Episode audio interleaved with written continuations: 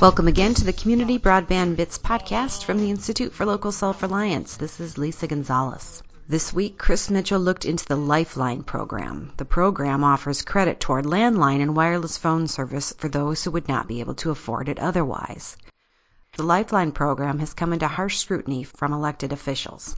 Members of Congress have repeatedly called for more restrictions on enrollees, alleging fraud, waste, and abuse. Their media assault portrays participants as young women with purses full of phones. We wanted to know more about the Lifeline program. Chris first touched base with Sarah Morris, Policy Counsel for the Open Technology Institute at New America Foundation, and she provided some background and talked about qualifications for eligibility. Then Chris spoke with Anna Montes, the organizing director for TURN, the Utility Reform Network. Anna works directly with consumers and sees the impact of the program in the trenches. Here are Chris, Sarah, and Anna. So, Sarah Morris, uh, what are the qualifications for the Lifeline program?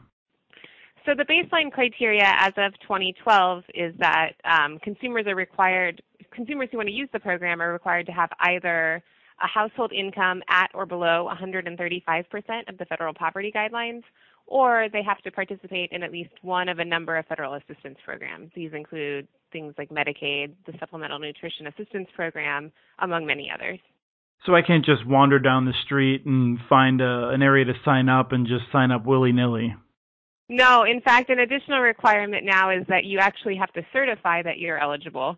So you have to meet the eligibility requirements. You have to certify um, under penalty of perjury that you um, meet those requirements, and then every year after that, you have to recertify saying, yes, I still meet the eligibility requirements for the program. Now this seems this seems rather at odds with, with this narrative that, that we've seen um, among a certain segment of people in Congress and those who are looking for an opportunity to criticize President Obama. Uh, they've been calling this program the Obama Phone program and, and suggesting that it's out of control. And I'm curious what your response is to that. Um, yeah, the Obama Phone um, name is a, misname, misnomer for a lot of reasons.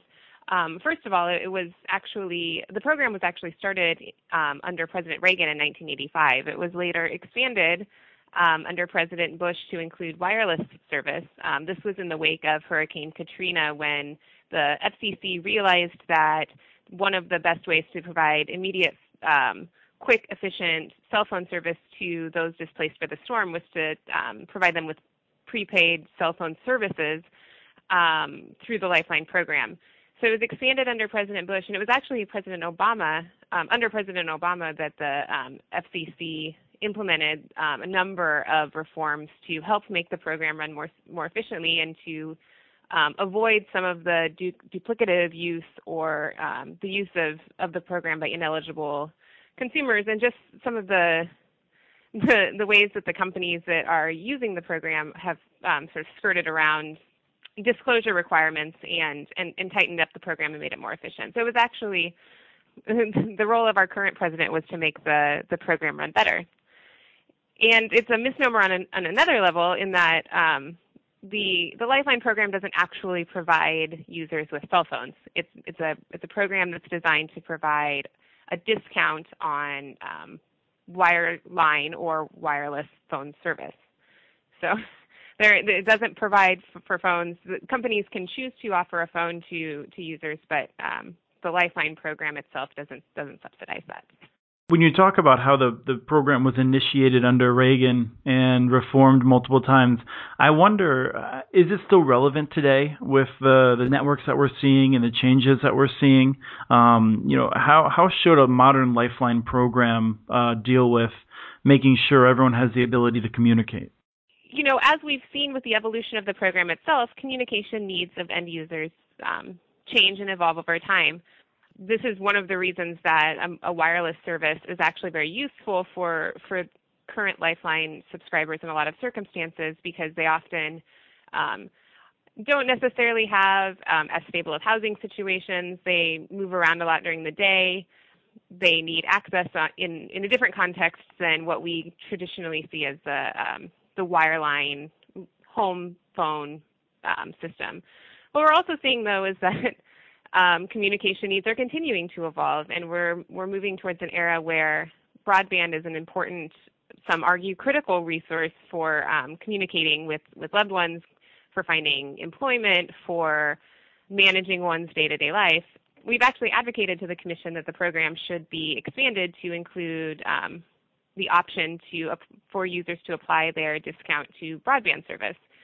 Right now, currently under the, the Commission's reforms in 2012, users of the Lifeline program can use their discount for bundled packages, packages that include phone service and internet service, for example, but they can't currently use their um, discount for standalone broadband service. So that's one area where we think that as this program continues to modernize and continues to evolve, um, that we would hope that the Commission would look at ways and um, in which the, the Lifeline discount might be used for broadband service as well. All right, that's really helpful. Thank you. All right, thanks, Chris. I'm on the phone right now with Ana Montes. Ana, can you please tell us about your organization? Sure. Um, I'm the organizing director for TURN, which is the Utility Reform Network. Uh, we're based out of California and we're a statewide organization. Uh, TURN is almost 30 years old. It was actually started by a senior citizen who had had enough with the rising uh, electric rates as well as changes and rising rates for telephone services. Since then, it has grown, and uh, we now work on, uh, continue to work on energy, telecommunication, telephone issues, water, uh, solar, um, different other different areas impacting utility consumers in California.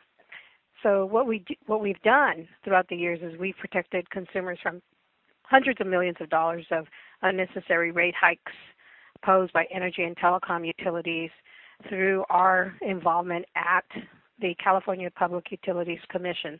And we've done a lot in working with other groups as well to win consumer protection measures in the state, either through the California Public Utilities Commission or through the California legislature. Yes, we've actually worked together a little bit on a on a couple of proceedings here or there, and I've I've really appreciated the work that you've done. Um, one of the one of the projects that you've been working on lately has been the Lifeline program, which is a, a federal program. Can you tell me a little bit more about that? The Lifeline program was actually uh, adopted or was created in 1985 as part of the Reagan administration.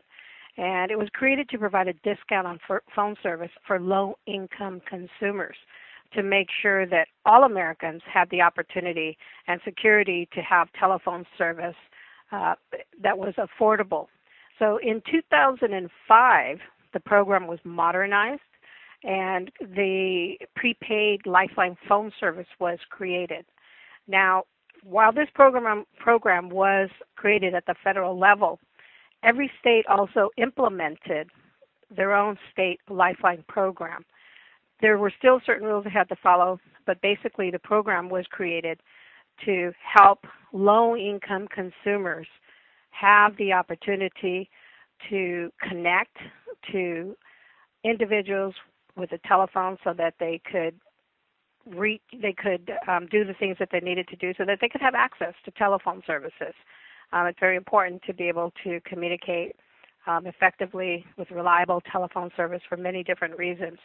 So california for example implemented the lifeline program probably um, around the same time 1985 and every state is a little bit different in terms of of eligibility requirements, et cetera, although that is now changing and it's becoming standard um, nationally. Why exactly does it matter if uh, if a person has access to a telephone? Now, I think it's nice to have a telephone, but but what does it really matter if a person just doesn't have access? One of the things that that we've been doing actually is we've been working with uh, directly with individuals. I mean, we because we have ideas of why it's why it's important based on our own experiences, but you don't really know the full impact until you start really talking to people to really understand how important it is and why it's important to maintain a lifeline program. So we've we've worked with a lot of individuals that if they did not have a telephone, they would not be able to communicate in an emergency situation. They would not be able to call their doctors. Uh, they would not be able to um, deal with Social Security um, or take care of any businesses, any business that they need. Not everybody has a car. Not everybody can afford to um, travel. Transportation is becoming more and more expensive. Everybody doesn't have a car. Gas is becoming very, very expensive. And a lot of things are also being automated. So there's many times where you can cannot even go into an office. We've also talked with a lot of people who really require the telephone so that they can meet basic needs. For example, finding a job. Uh, many employers will do their screening by phone. If you don't have a phone and you cannot do that screening, you will lose out on opportunities to find a job. This was actually brought home for me because I moved shortly after my college graduation, and um, and the telephone company uh, made a mistake and disconnected my line rather than transferring it to my new house, um, the new apartment where, where I was living. And I had just sent my resume out to a bunch of places, and I applied for a bunch of jobs. And uh, you know, this is a time when there wasn't a whole lot of us that had cell phones. Um, and so I felt just totally disconnected and furious because I had this opportunity where I had applied for jobs. I was excited to try and find a job, and I had six days where nobody, where anyone who called me, um, they would have gotten no answer, would have said services disconnected or something like that, and I had to rely on a payphone. And payphones are great for outgoing calls, but it really hurts when you're trying to accept incoming calls. Exactly, and and today you can't even find a payphone. Right, absolutely. That's even it's even worse today. Yeah, yeah. So it's it's just I mean the phone has really become a, um, a way to communicate uh, directly with um, with employers, with doctors, social workers, uh, your children. Um, being able to communicate over the phone really helps to keep a person also mentally healthy. If you are disabled or you're elderly um, and you're stuck uh, at home, not being able to communicate to the outside world can really, really impact a person's mental health. And so we have a lot of low income, fixed income seniors that that whose lifeline is literally a lifeline. Um, people looking for jobs. It is a lifeline. So let me ask you something then. Um, you said about the program being modernized. Um, mm-hmm. Now, I presume that that means you can use wireless now, and I, am curious what some of the limits are uh, in terms of how that works. Sure, and, and I'm going to share a story with you along the way as well. Um, so we we've been working with quite a few individuals in California that are homeless, um, living in single residence only hotels, families, um, seniors, etc. All kinds of different situations. And a lot of people um, have become mobile out of necessity. So you have do have a lot of people that are using cell phones. Although, based on current information, current studies, CDC, we also know that a lot of people still have both. So we know people are using both cell phones and um, landline telephones. But when you're dealing with a lot of people who are mobile, they are becoming more and more dependent on cell phones until they can uh, get their lives situated. So we have people that have the need to have affordable cell phone service. There is a federal program right now that is called the it's uh, being offered by different companies where people can get a free 250 minutes. We have a lot of people that have subscribed to the 250 minutes free cell phones and we're really finding out that it it is not meeting their needs. It's almost like a teaser. You know, for 250 minutes or eight minutes a day, you can make a phone call. We've been told stories by people that the 250 minutes can be eaten up in a, in a few days. I had a person that told me that they were uh, trying to contact um, um, the unemployment department because they were on unemployment. And you know, unemployment now does interviews by the phone, over the phone. So there was a person that was talking to a counselor from the unemployment office uh, who got cut off. Couldn't even finish the call and couldn't call him back because the 250 minutes had run out. And at the same time, we were also told that contacting the unemployment office is just as bad as trying to contact DMV because everything is becoming automated it's you know um, it's it's becoming a lot tougher and and also with deregulation where certain rules are no longer uh, being enforced or in place. That's also contributed to people being placed on hold. You know, there there used to be a time when if you called the phone company, you would get a live vo- voice.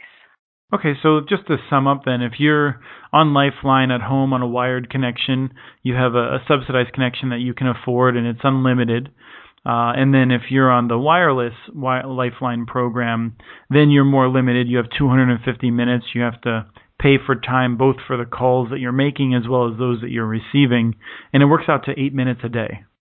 Right. The 250 minutes free phone service works out to eight minutes a day. And everything gets counted from the moment you pick up that phone and get a dial tone, um, or whether you're answering it or whether you're making a call, it is all counted. Mm-hmm. California is looking at a California wireless lifeline plan.